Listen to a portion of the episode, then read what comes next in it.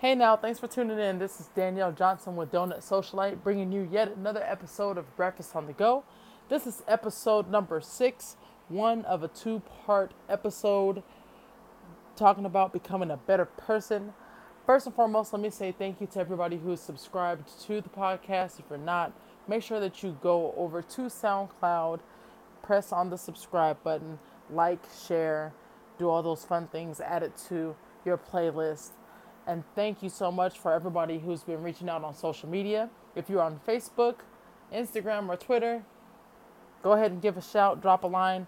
Be more than happy to talk to you about some of these subjects that we've already covered and to get your input on what to talk about next. Never hurts to talk about these things amongst uh, colleagues, peers, and just friendly faces. So, anyway, getting into our episode today on becoming a better person. I wanted to do a two part episode um, because it's probably going to expand past that, but I don't want to make it more convoluted than what it already may seem from the broad title. So, Becoming a Better Person Part 1 is all about uh, getting rid of a habit that a lot of us have and don't even know that we have because we picked it up at such an early age. And that habit is lying.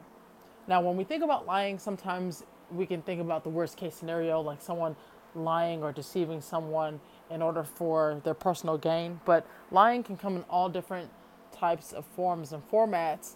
It's the opposite of the truth, right?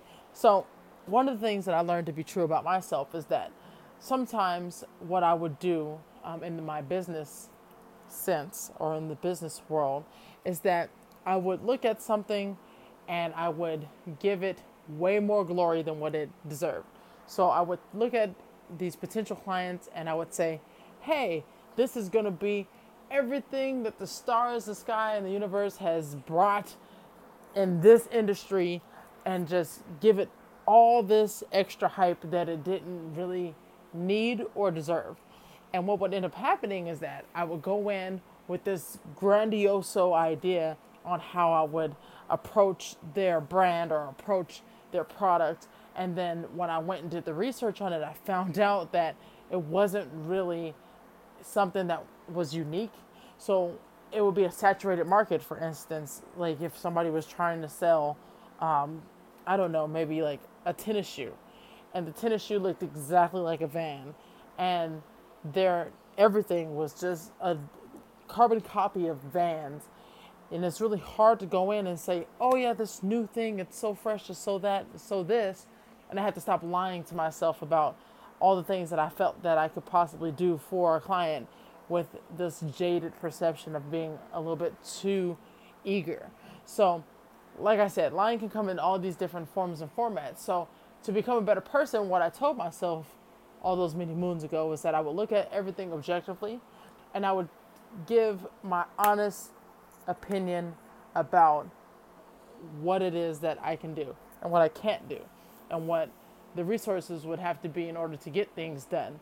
And then that way, when I talk to my clients, it's all about the black and white, the yeses and the nos, not the maybes or maybe coulda, wouldas or anything else. It's strictly this is what can happen when we put this amount of effort in. With these resources, this is the gain that we can get. And even beyond business, in my personal life, I started learning how to say no to people because what would happen is that I would go in and do things that people asked me to do just because they're my friends and it didn't necessarily want it was necessarily it wasn't necessarily anything that I wanted to do or anything that I felt passionate about but I would say yes anyway because I wanted to be a good friend and that's lying to myself because at the end of the day you can't say yes to everybody all the time you have to have boundaries and you have to have rules and you have to have respect for yourself and respect for others. So that is part one of this two part uh, episode of becoming a better person to stop lying. I would say one of the best habits that I have formed now so that I can make sure that I'm true and honest and have my truth be very clear is I take a moment to actually analyze what's being asked of me.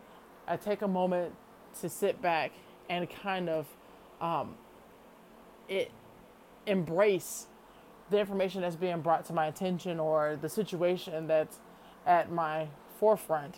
That way I can see it for what it's worth and always approach things objectively without any type of emotion behind it. That way I can always give my truth and it's a very clear truth. So, that's part one of the two part. Make sure that you tune back in for part two where we talk about time management. All right? Until next time, this is Danielle Johnson with Donut Social Life signing off for Breakfast on the Go, episode number six. Peace.